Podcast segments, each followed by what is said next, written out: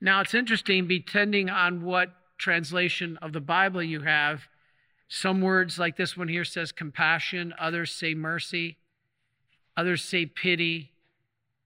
Uh, the last line, some say just through prayer, other translations say fasting and prayer. And I think it's important because this is the heart of our faith. All right. St. Teresa of Avila used to talk, or the Carmelite uh, tradition talks about the spiritual mansions. And then, if you're Catholic and you follow kind of our traditions, you know about the, the levels of the spiritual life.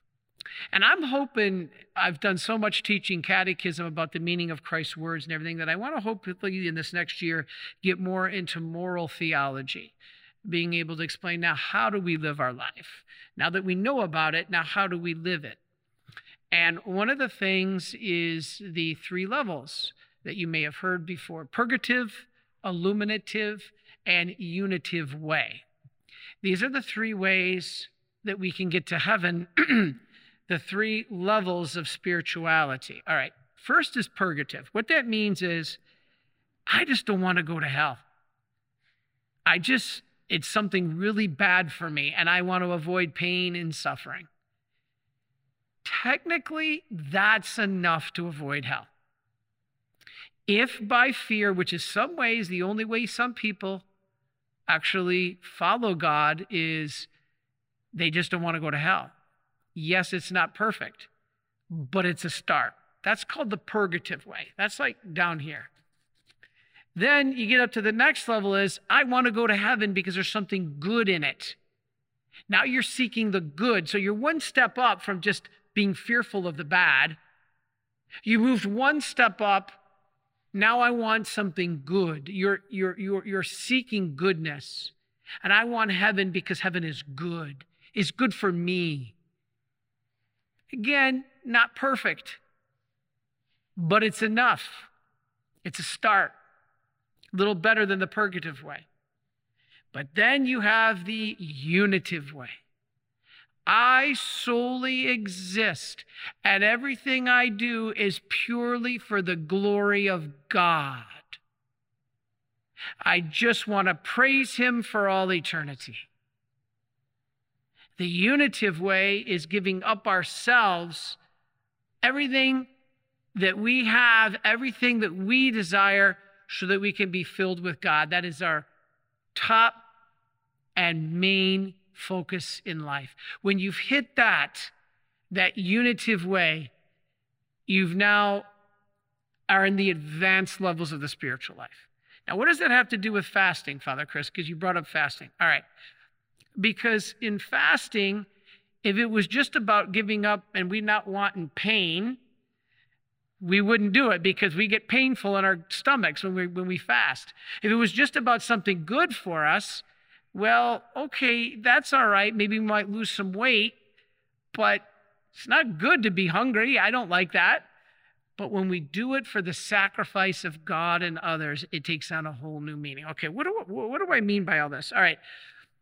The Pope had a Lenten message a few years ago, a while back, that talked about fasting. And I wanted to take some notes from this because I think it's there's some really good messages here. Now, he pointed out some statistics that do you know a third of the world's food is wasted? A third.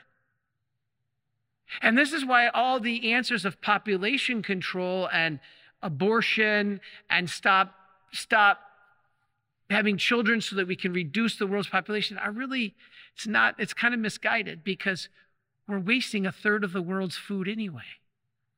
Do you know though although a third of the world's food rots, Three million children under the age of five die from lack of nutrition.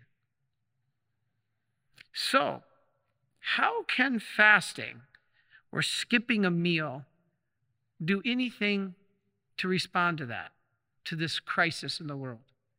How? All right. First of all, the Holy Father said it's because of the solidarity you build with those who go hungry and have not. Fasting helps overcome our indifference towards those who are homeless, hungry, and suffering. Why? Well, he said we need to do this because normally we don't show a lot of interest in those people. We don't show a lot of interest in their lives, their stories, their needs, or their future. And I, I, I was reading this thinking, wow, that's that can be true.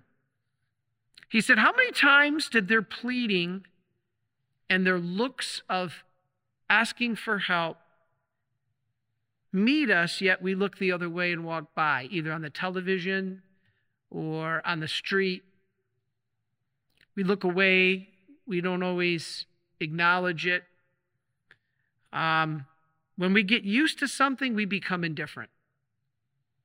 I think that's what's happening with our freedom right now.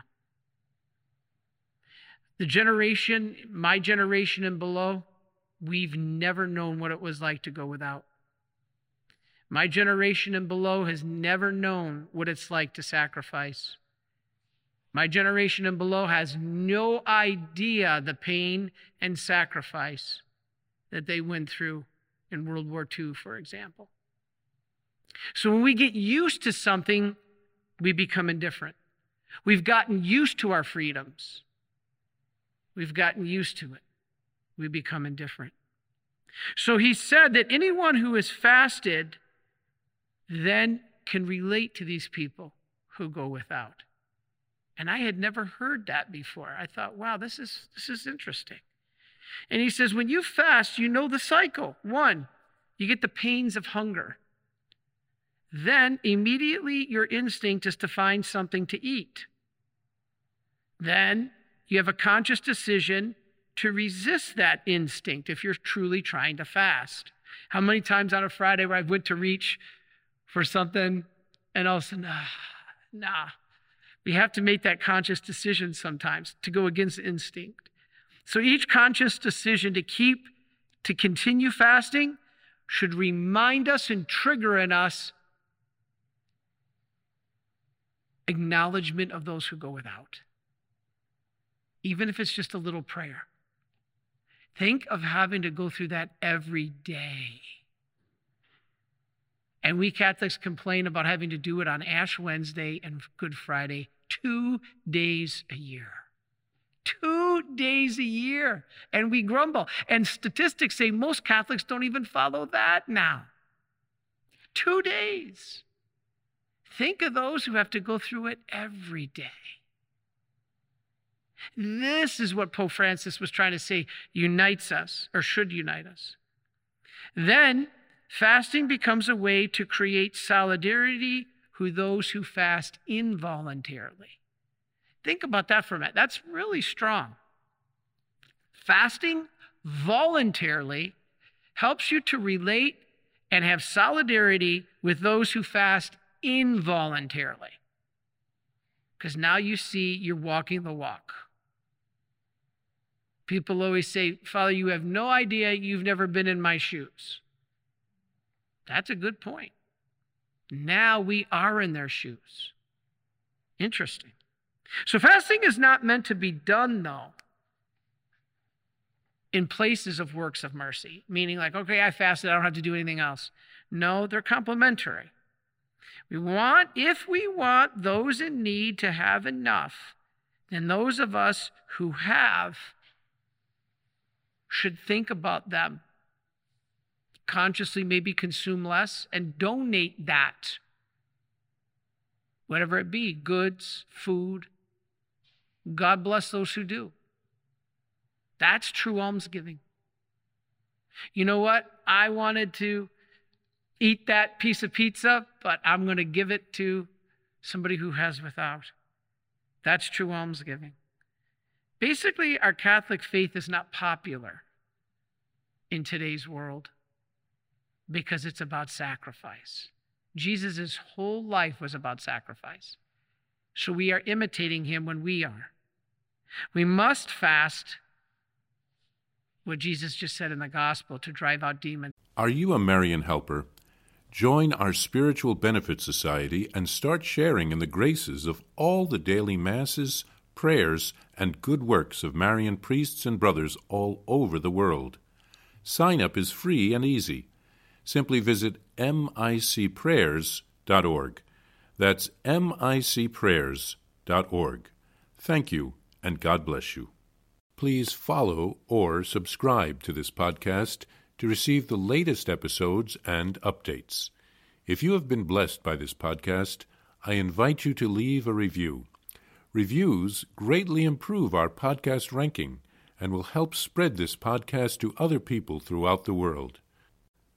Are you enjoying this podcast? I invite you to listen to more shows brought to you by the Marian Fathers of the Immaculate Conception. Join us daily for enriching spiritual content, which will help you on your journey with Jesus Christ. Simply visit DivineMercyPlus.org for a complete list of our shows. That's DivineMercyPlus.org. Are you a Marian helper? Join our Spiritual Benefit Society and start sharing in the graces of all the daily masses, prayers, and good works of Marian priests and brothers all over the world. Sign up is free and easy. Simply visit micprayers.org. That's micprayers.org. Thank you, and God bless you.